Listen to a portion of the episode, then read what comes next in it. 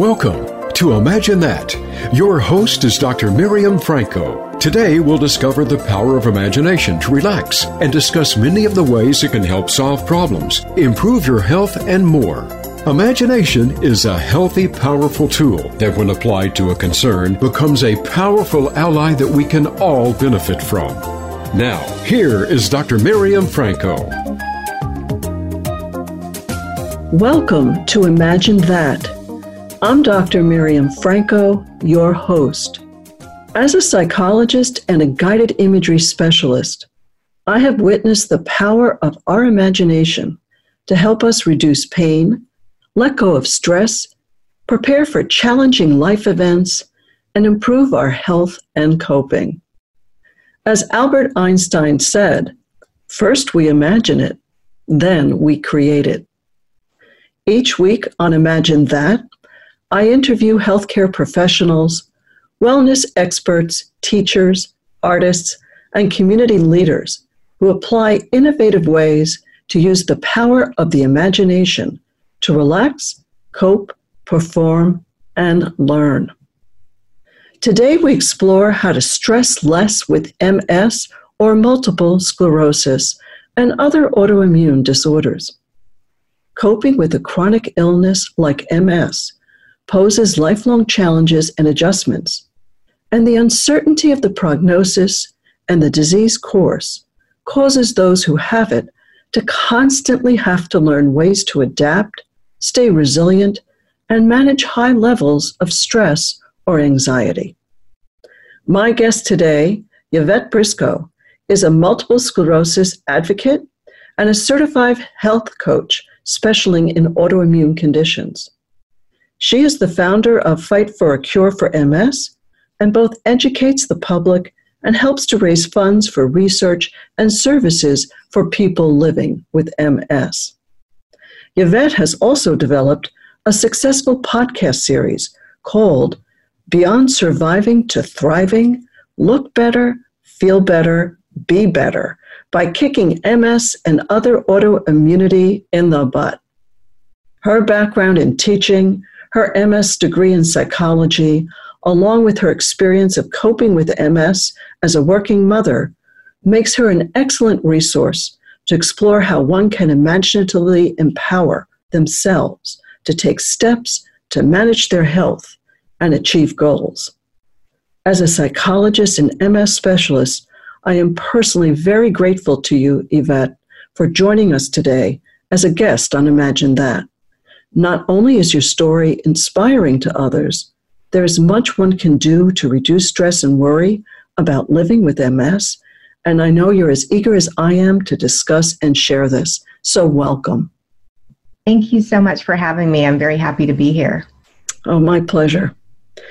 Yvette, some of our listeners may be living with MS or another autoimmune disorder, or perhaps they know someone with MS or maybe they're just curious about this topic. MS is not typically a disease that many are familiar with. It's not as common as rheumatoid arthritis, a well known autoimmune disorder, and MS affects about 1 million Americans. As a result, there are often a lot of stereotypes about having the disease. Uh, for example, typically people think if you have MS, you automatically end up in a wheelchair. Now, certainly some people do, but there are many different kinds of MS. And just like no two snowflakes are alike, no two people with MS are alike. MS, though, is an autoimmune disease that people live with throughout their life course once they're diagnosed. So, because it's different, no two people are alike, it's something you have to adapt to for a long time in your life, this causes a lot of anxiety and uncertainty, and it's hard to plan, predict, and prepare. So, my first question for you is once you were ready to start to tell other people about MS, how did you explain it to them? And what kinds of stereotypes or stigma, perhaps, did you experience? Well, that's a great question. Um, initially, when I was diagnosed and I tried to explain to people what it was, I would give them, well, you know, it's a disease of the central nervous system explanation. And um, you, you kind of see people's eyes glaze over, and uh-huh. you know that they're not understanding what you're saying, or it's not uh, impactful enough for them to get a mental picture of what this looks like for you. And so then I had to learn to describe it in other terms. So I typically use the power cord uh, analogy to help people understand what I'm talking about. So everybody has had their experiences with power cords, um, whether they're plugged into a computer or some other type of electronic equipment that they are using. And so what I explain to them is that if you have a power cord, your purpose in plugging it in is to get the juice, to get the power from the, the source, which is in the wall, to the computer, where the computer can function and do the things that you're commanding it to do. And that's what we have in our brain. So, our brain is the power source and the nerves that's the power cord right? Mm-hmm. and so our power cords are covered with this rubber insulation that protects the wires inside. And that rubber insulation that's what we call our myelin sheath. Now inside those copper wires that um, help the signal help the power be conducted to the machine the equipment the computer that you're trying to power those are our actual nerves and when the rubber that covers it, that insulation, is damaged, you can sometimes see sparks. The signal, the power doesn't go the right way, right? Mm-hmm. And so it doesn't necessarily get to the destination, or when it does, it doesn't power it correctly. And that's what happens in our brain. So when I give that explanation, and people can actually see a picture in their mind of how the power is moving from the wall to the computer, then they get a better understanding of what's happening in the disease process. And then I have to explain to them about all of the symptoms. And um, with that, it's, you know, painting a picture again because we understand things better if you can have a picture to look at to associate things with of what it is. So if I'm going to talk to somebody about you know, numbness, I'm not going to just say there's numbness. I'm going to say, you know, it feels like a bunch of pinpricks in the bottom of your foot or you know something else that's a little graphic in the description so that they get a better understanding of what it is to live with this disease or as much as is possible when you don't have it. Yeah yeah. And i think uh, i think that's a great way of describing it. I may borrow it from you. Um, you know I, I think also um, people are sometimes shocked to learn that the most common symptom of ms is fatigue bone wearying fatigue or even mental fatigue yeah. And I think people always just assume it's always involves a problem with walking or gait problem, which it can for many people, but not all people have that symptom of MS. Absolutely. And what we are finding is that, you know, anywhere from 80 to 90% of people living with MS experience this fatigue. And, you know, it was one of the symptoms that um, just really was noticeable from the very beginning. It was um, one of the things that just sort of, you know, when you have that feeling where you have slept all night and it wasn't a peaceful sleep, but you did get some sleep, and you wake up in the morning and you are so tired that lifting your head off the pillow just seems like too much effort. That's what I would feel and it was like man and you know you, you need to go to the restroom because you just woke up and it's like really how am i going to drag myself right to the restroom to relieve myself? Because that just is going to require too much energy. So when you, you put it in terms like that functions that that people normally experience and how challenging it can be some of the descriptions that i like to use um, when you're experiencing fatigue is it's like you're you're walking in um, cement and the cement has already started to dry and you have this heavy anvil on your head that you're carrying with you as you're walking through this drying cement. That's another one i'm going to borrow from you.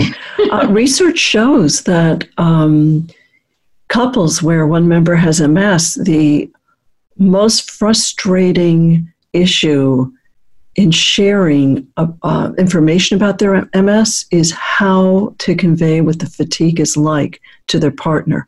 Because, you know, there's 23 different words for fatigue. And there's really a certain kind of way the fatigue is experienced, as you described so well. So, well, as, yeah, go ahead. I was just going to say that that a lot of times, and, and I experienced this early on, which is why I had to um, find a different way to describe it. Is I would say something like, "I'm exhausted," right? And somebody would say, "Oh yeah, I'm tired too."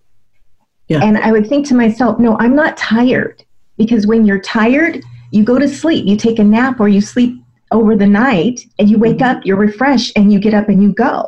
That's what tired is. Tired gets fixed with a nap or a little bit of sleep. Fatigue does not. And right. so I had to find a way to describe it differently so that people could get a better understanding of what I was saying because that that's one of the uh, places where stigma is attached. Oh, she's just being lazy. No, she's not lazy. She's fatigued. There's I agree. A- I agree. yeah. So, um, as you know so well, Yvette, there's First, there's a cycle of survival rather than learning how to live with the disease that occurs with a chronic illness like MS. It takes time to take in and adjust to the diagnosis. In fact, health professionals refer to the early diagnosed in MS as people living with the disease for at least two to three years. So, in the first phase of adjustment, there's always shock and fear. What does this mean? How fast will it progress? Am I taking the right medicine? All these decisions to make. Can I stand to take this medicine? How do I manage flare ups? Who should I tell or not tell? Will I be able to work, love, have children, have a life? Then you might even shift to how am I going to control being normal or try to pass along without anyone knowing? It's really a terribly stressful time I'm sure you remember what this phase was like for you. And could you share it with our listeners? Yes. Um, mine actually started in the hospital. So it wasn't even after I'd had it for a few days. It was the night that they told me that that's probably what it was, that we were going to do some confirmatory testing to make sure, but they were pretty confident that it was MS. And so then you know, I'm in my hospital bed alone at four o'clock in the morning, which was when the battery died on my Kindle. I had been watching movies, and reality just sort of set in. And I was lying there thinking, what am I going to do? And how am I going to do it? What, you know, that, I'm going to stop you there. I think that's one of the first things that hits people. Oh my, what, what am I going to do? How am I going to get through this? Hold that thought. We're about to take our first commercial break, and we'll return and explore how you did manage to get through.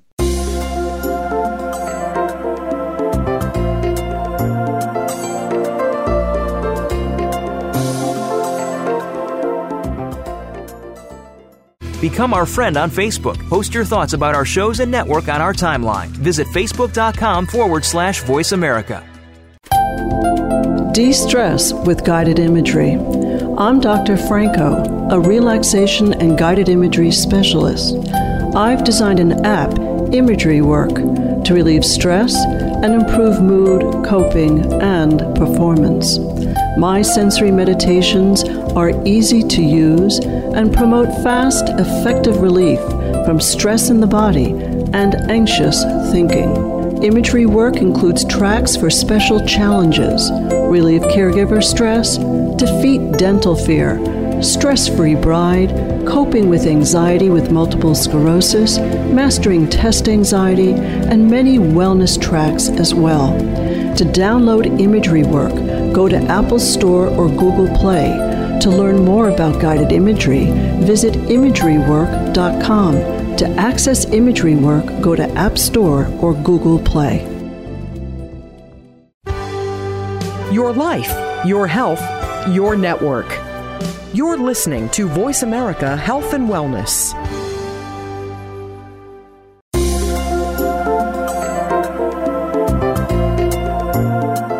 You are tuned in to Imagine That. If you have a question or comment about our show or would like to share a story about how your imagination has helped you, send an email to Dr. M. E. Franco at yahoo.com. That's Dr. M. E. Franco at yahoo.com. Now, back to Imagine That. Welcome back to Imagine That. My guest today is Yvette Briscoe, a multiple sclerosis advocate and health and wellness coach. She's the founder of a Fight for a Cure for MS and has a successful podcast series called Beyond Surviving to Thriving with MS Work Better, Feel Better, Be Better by Kicking Autoimmunity in the Butt. If you'd like to learn more about MS advocacy, Yvette's podcast series, or her approach to health and wellness, you can visit her Facebook page at www.facebook.com slash Yvette R. Briscoe. For listeners to this podcast, Yvette's offering a free gift that you can download at www.yvetteBriscoe.com slash energetic. In our first segment today, Yvette, you were sharing with us your story about MS when you first were diagnosed and you were in the hospital at the time. And you were up in the middle of the night or early in the morning, lying in bed, and you told us you just started to wonder again and again how am I going to get through this? I think that's an essential question everyone with MS faces. So tell us, Yvette, what was that like and how were you going to get through this? Well, I really didn't know. Um, you know, at that moment when I was lying there, it was just repeating in my mind over and over and over again what am I going to do? And I would think about what I need to do. You know, I'm a single mom. How am I going to take care of my daughter? What am I going to do? And, you know, all of the things that I did in my life all of the activities, all of the community things that I was doing, I would hear the phrase again and again and again You have MS. What are you going to do? And so during the time that I was actually in the hospital, I didn't get any peace from that. Um, there's you, you have to have this transition period, this acceptance. And while I was there, the acceptance didn't come. I was in shock. Yes. And I, I, actually ended up leaving early because I needed to pick my daughter up for she had been on a color guard trip. And so when she got back into town, I didn't want somebody else to pick her up and tell her your mom's in the hospital because she has this incurable disease.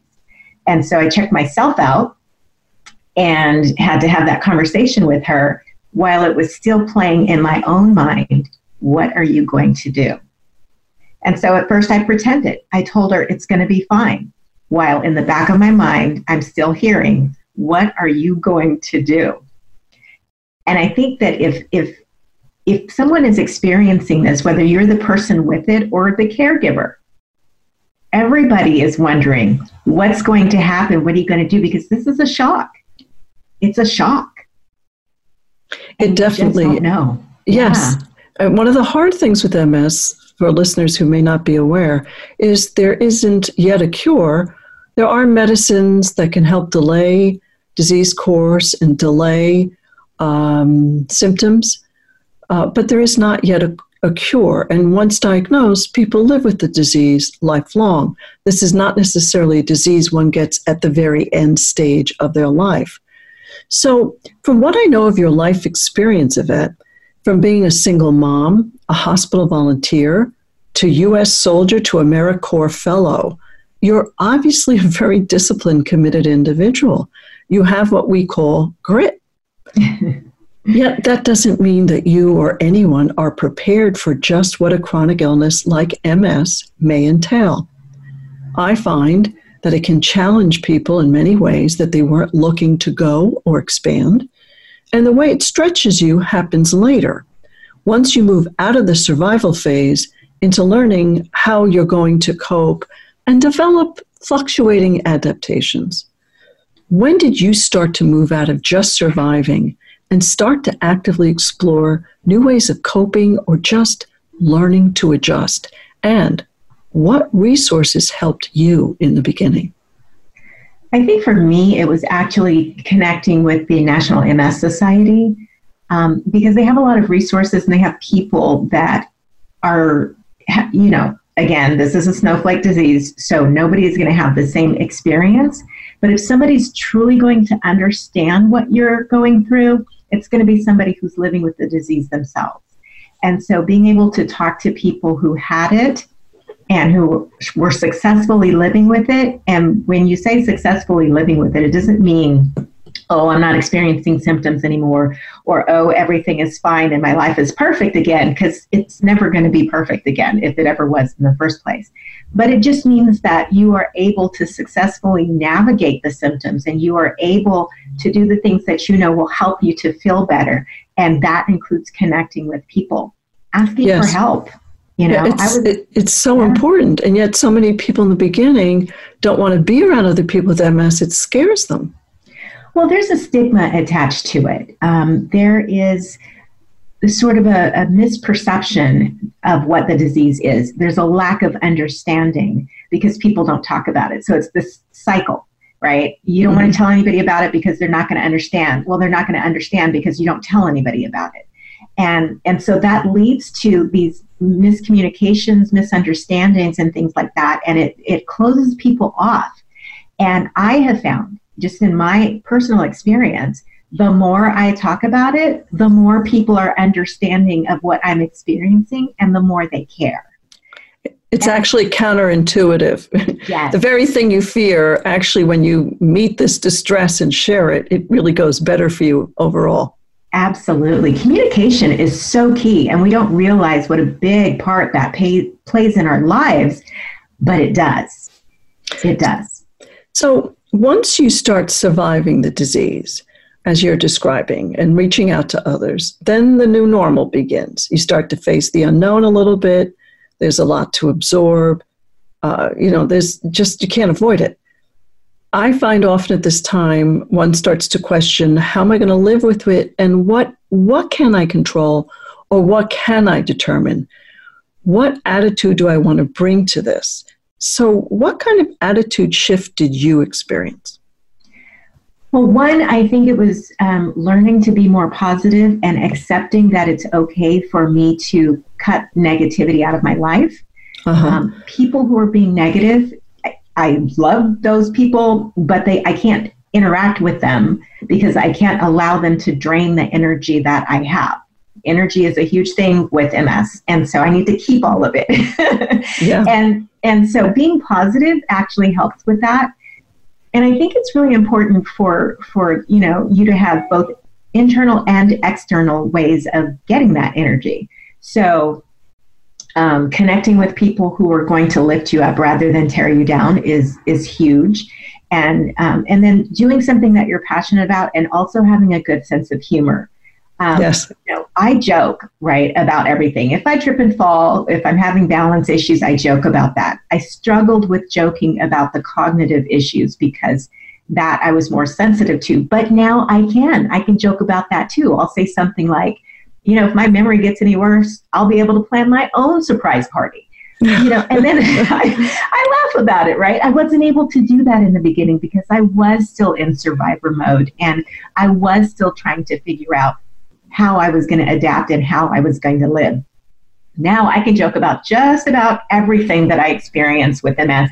And that also puts other people at ease enough for them to want to hear my story and to understand a little bit better what I and others live with and go through. Yeah, so, you know, you mentioned several important things communicating, letting others in. Uh, in the process of letting others in, one has to, like always in life, restrike a balance between dependency and independency. What was that like for you? Because I know you're, you know, a pretty, uh, you know, um, not self-contained, but a capable, adaptive, achieving individual. So, what what was it like to, you know, lean in on others? It was brutal, honestly. Um, I have always prided myself on being independent and um, being the person who's helping other people and who's solving a problem for other people and, you know, getting them to where they're trying to go. And so having to rely on others, that was hard. I mean, that was really hard. And knowing that there are some things that I cannot do on my own, right? There are things that you choose not to do because it's just more convenient to have somebody else do it for you. And so maybe that's a service that you connect with somebody on. But when there are things that even if you want to, you can't, and you have to rely on someone else to help you with, and you're not used to doing that, it hurts. Yeah, yeah. it hurts. It's painful. And it, knowing that, that's a change that's not a temporary change. That's a rest of your life kind of change. That made it even worse. It was really hard for me. It was really hard. I can imagine. And you know you don't choose your illness. You only choose how to respond to it. Of course that's easier said than done. And with ms there's the added challenge that uh, most people with ms it's not uncommon to have uh, elevated depression. It's three to four times higher with this disease, and higher levels of anxiety and just learning how to live and cope with the disease. As you and I have discussed, there are several ways to try to empower oneself here uh, support from others, and also using relaxation and guided imagery to center yourself, relax, and shift energy. Um, but what, you know, we have a, a, little time before our first commercial break. What resources or tools have helped you to better manage your stress and anxiety? Well, the guided imagery is amazing because it truly takes you to another place where you're able to, um, like, the, both the physical and mental are you're almost transported to another location where you can find a place of peace and you can center yourself. And then another um, thing that I like is sort of a grounding in nature kind of thing. Yvette, excuse me, hold that image. We're going to have a commercial break and we'll come back to it.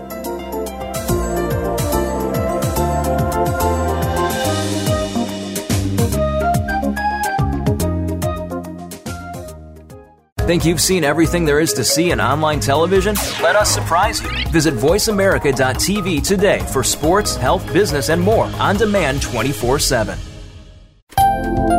De stress with guided imagery. I'm Dr. Franco, a relaxation and guided imagery specialist.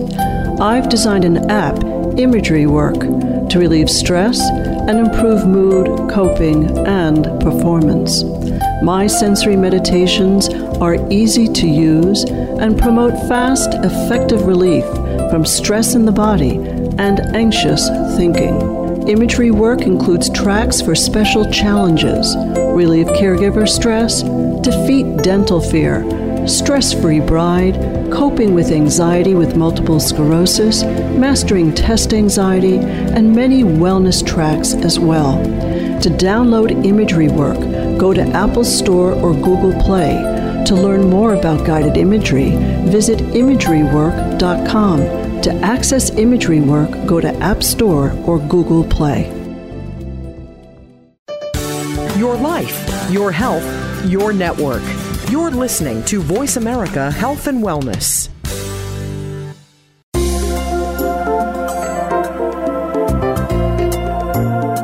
You are tuned in to Imagine That. If you have a question or comment about our show or would like to share a story about how your imagination has helped you, send an email to Dr. M. E. Franco at yahoo.com. That's Dr. M. E. Franco at yahoo.com. Now, back to Imagine That. Welcome back to Imagine That. My guest today is Yvette Briscoe a multiple sclerosis advocate, a health and wellness coach, and the producer and host of a successful podcast series entitled Beyond Surviving to Thriving with MS Work Better, Feel Better, Be Better by Kicking MS and Other Autoimmunity in the Butt. To learn more about how to survive and thrive while coping with MS or an autoimmune disorder, check out Yvette's Facebook page at www.facebook.com slash Yvette R. Briscoe. For our listeners today, Yvette is offering a free gift that you can download at www.yvettebriscoe.com slash energetic. In our last segment, Yvette, we were starting to talk about the power and effectiveness of relaxation and guided imagery in coping with MS and autoimmune disorders. You also mentioned that other resources you use is sometimes just being out in nature and taking a walk outside. Absolutely. Um, grounding is huge. One of the things that people don't realize is the earth has these um, energy fields.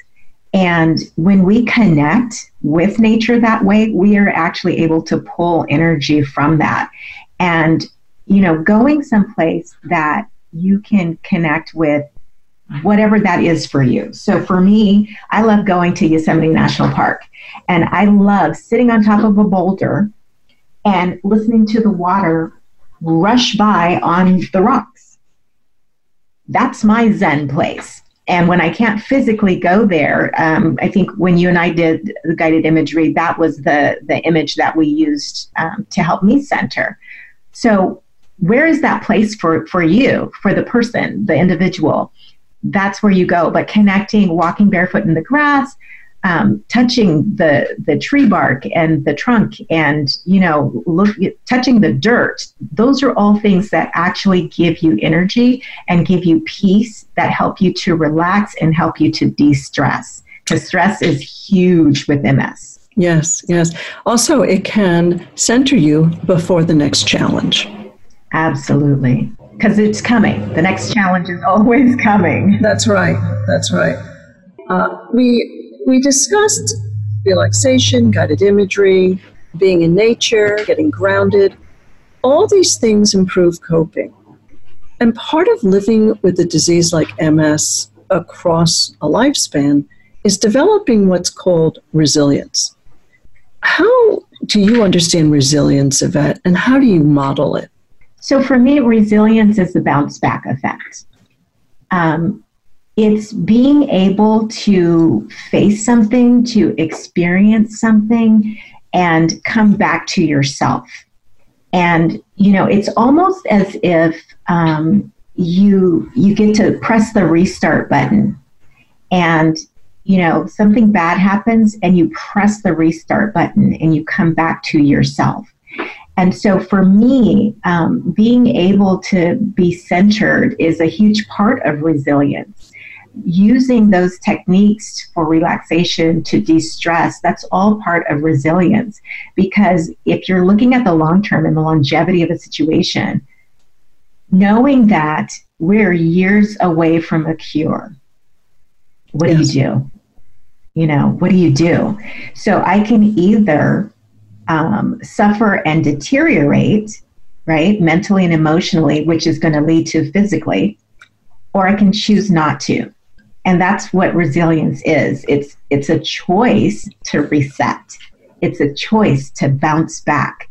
It's a choice to come to center and start that part again, renewed.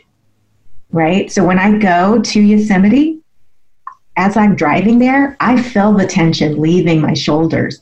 When I get there, that time that I spend in meditation and connecting, that's part of my resilience toolbox. That's what gets me there. That's what allows me to press the reset button. So when the next challenge comes, you know, my battery is full. And then when I get it empty again or close to being empty, it's time to go back to what fills me up so I can set the reset button again. I think that's an excellent point. I find um, when I'm working with people with MS, I often get asked, you know, a symptom came back, like if they're having a relapse, mm-hmm. and um, or something came back that I didn't experience, and it interfered with something I wanted to do, and it reminded me again that I have the disease, and I just was in a really low funk, and you know, I had a, you know, I was depressed, and I said, well, you know, I don't think that resilience means you don't ever have a low mood or that you don't have setbacks. I think it has more to do with how long does it last? Do you allow yourself to feel these real reactions to difficult challenges? Can you feel the distress and then shift at some point back? It may take a couple of hours, it may take a day, but you know, as a psychologist, I really think of an ongoing mood as something that persists, that doesn't shift or move, that you know the intensity and frequency is pretty set. So i you know i think of resilience as also being able to feel as you're mentioning and reset at some mm-hmm. point. It's not you know living your like life like the it, like a lake with no ripples. That's not real right. life. Right. So I, yeah go I, ahead. I was going to say that you know one of the analogies that i use for people um, to help explain resilience a little bit is you know when you're 21 years old and you go out and you party right and you could party all night and the next day you just get up and you go to work or you go to class and you're still fine and you you know you make it through. And we have pity parties when we experience things that we're not expecting or that we just don't want to experience with us. and i still have my pity parties but I'm older now and I can't party all night like I did when I was a kid, you know? Yeah, so my ditto. parties are short now too, right? Right. I have them. I accept that I'm having it.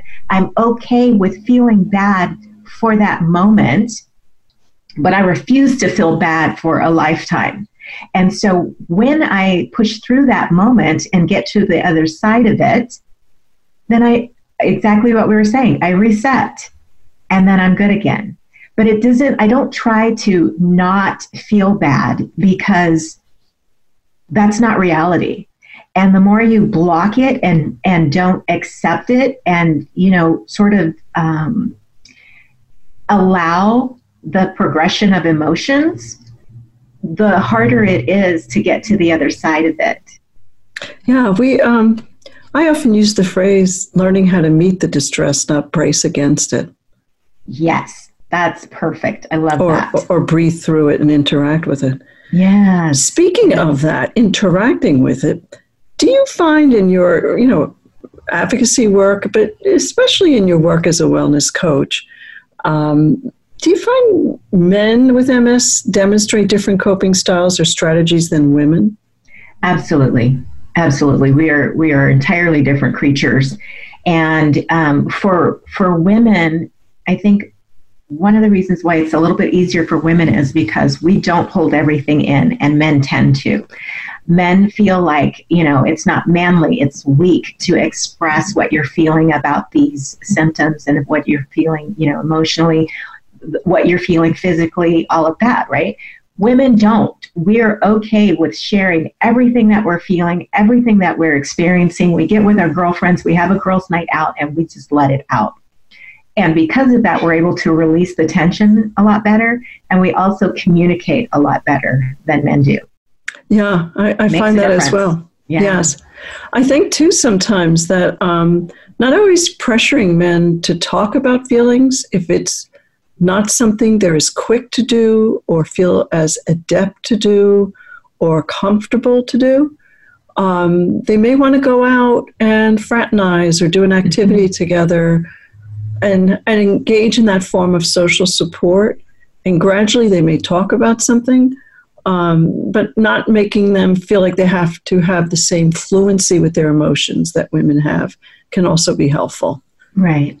Especially in something like MS, um, where um, I don't know, you know, the issues of frailty or images of not mm-hmm. functioning may, though it affects women as well, but it may play into certain you know images of masculinity that exist in the culture.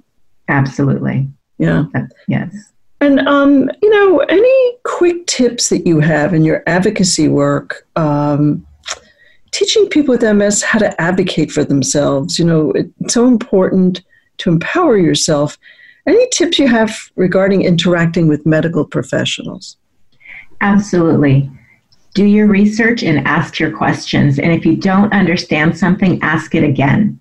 Because the uh, medical professionals are used to dealing with a wide range of people who have different levels of understanding, who have different experiences, who have been at it. Somebody who's been diagnosed for a year is going to have different questions than somebody who's been diagnosed for 10. And it's okay to come with your questions written down so you don't forget them and not leave until you get them answered. Mm-hmm. Be persistent and be assertive and don't feel bad about asking the question because the only stupid question is the one that isn't asked. Mm-hmm. Yeah. And also, you know, um, some people actually bring their um, partner mm-hmm. or a family um, relation or a good friend because, you know, when you're the patient, it's hard to remember everything that's being said or going on.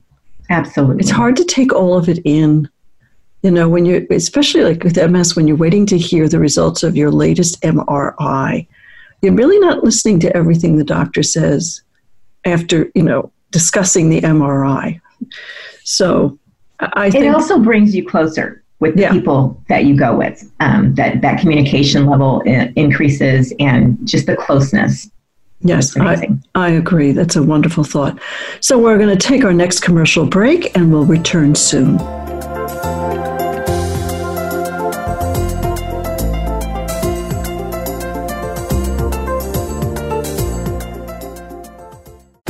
Us on Twitter at VoiceAmericaTRN. Get the lowdown on guests, new shows, and your favorites. That's VoiceAmericaTRN.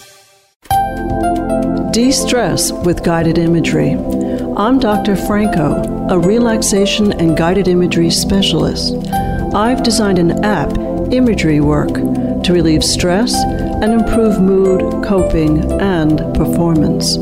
My sensory meditations are easy to use and promote fast, effective relief from stress in the body and anxious thinking. Imagery work includes tracks for special challenges, relieve caregiver stress, defeat dental fear, stress free bride, coping with anxiety with multiple sclerosis, mastering test anxiety, and many wellness tracks as well. To download imagery work, go to Apple Store or Google Play. To learn more about guided imagery, visit imagerywork.com. To access imagery work, go to App Store or Google Play. Opinions, options, answers. You're listening to Voice America Health and Wellness.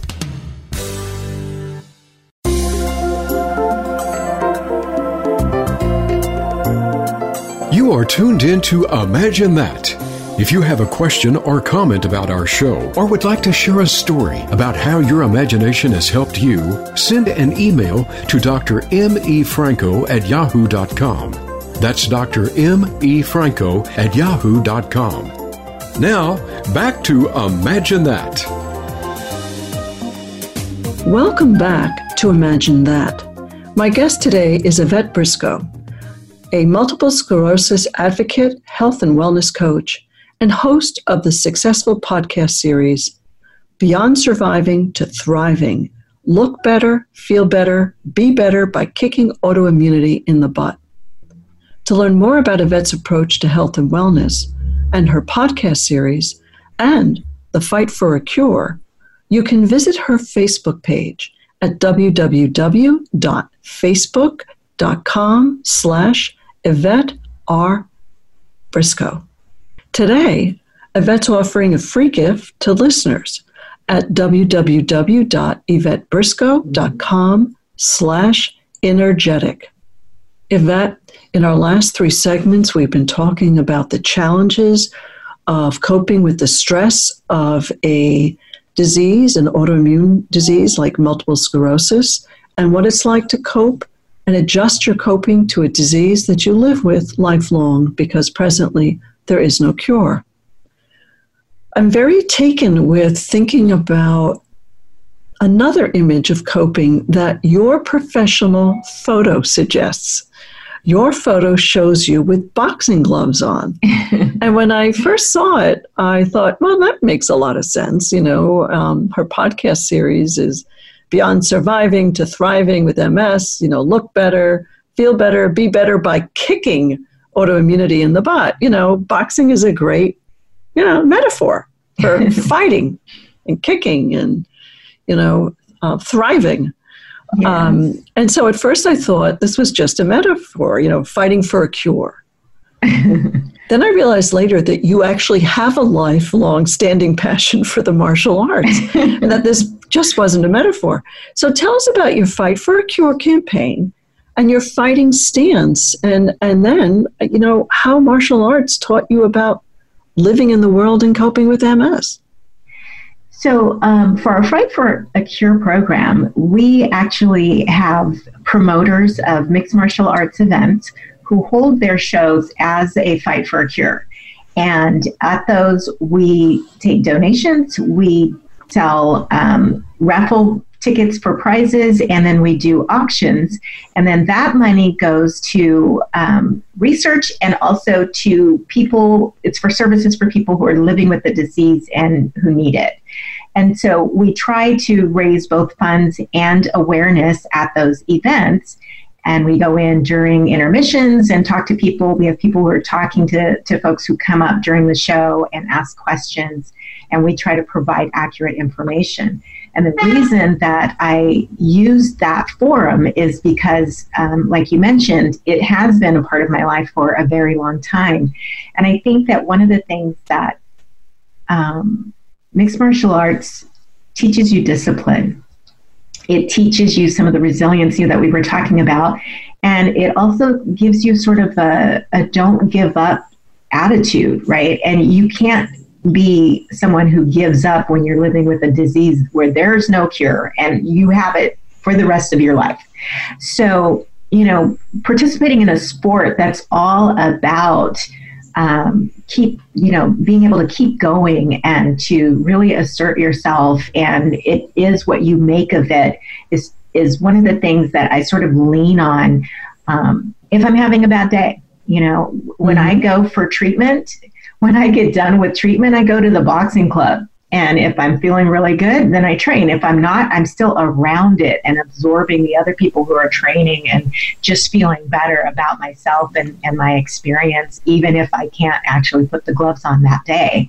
Um, I think it's important for people to find that thing, that physical thing that they're passionate about, and to incorporate that in their lifestyle. And we know that movement is important in in maintaining your ability to continue and your ability to move for as long as you can to be healthy as long as you can. Yes yes. Yeah. i mean even if it's difficult to do physical exercise mm-hmm. it's still very important for muscle tone and balance and for your health. Yes. Yes it is. And my choice is mma yeah yeah um, so, you know, it's a wonderful form of exercise from what I understand.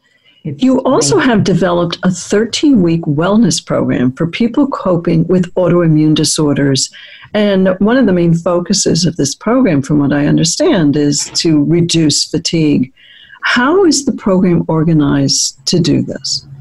So, I have what I call the 4M system for fatigue relief. And um, these are four pillars that combine to give you just an optimal wellness opportunity if you really apply yourself in it. So, the first M is mindset, and we talked um, a lot about this in the beginning. Getting to where you can de stress, um, where you're putting in the pieces that allow you to relax and to be centered and to control the like cortisol hormones and things like that. And actually, your um, your app is part of my program. I recommend that to people to um, listen to and get good at guided imagery so that improves your um, stress levels. So that's Thank the you. first M. that's my um, imagery work. Yes, app. yes, Thank that's you. in my program. Wonderful. And then the second M is meals. You have to be putting uh, nutrients, the right nutrients, the right combination in your body for your body to be positioned to heal itself as much as it can. And then m- movement is the third M, and we just talked about that, how important that is.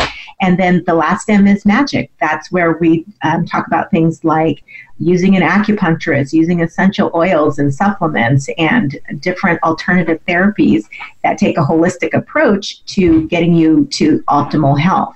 And so we combine everything in a way that helps your body to bring up those energy levels and reduce the symptoms of severe fatigue.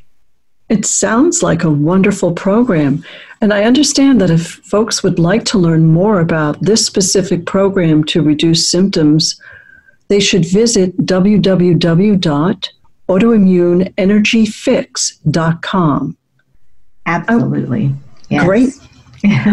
I want to thank you for joining us today, Yvette. It's really uh, wonderful for you to be able to share your story of living with MS and your process, advocating for yourself and others, and learning how to get connected, stay connected, practice wellness, be an advocate for yourself, how that has empowered you and helped you to stay resilient, and how it's the gift that keeps on giving and helps others with MS and other autoimmune disorders also learn how to keep coping and thriving.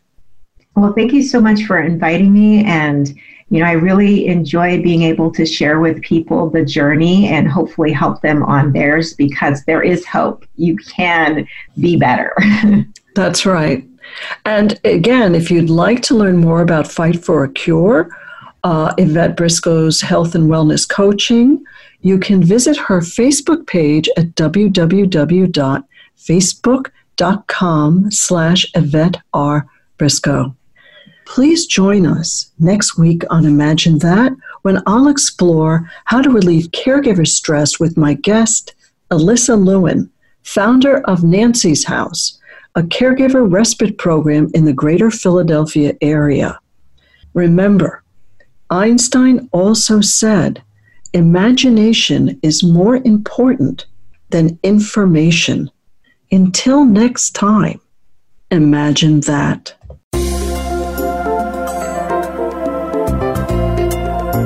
Thank you for taking a deeper look into your imagination with Dr. Miriam Franco. Please join us for another episode of Imagine That next Tuesday at 12 noon Pacific Time and 3 p.m. Eastern Time on the Voice America Health and Wellness channel. Tap into your imagination this week.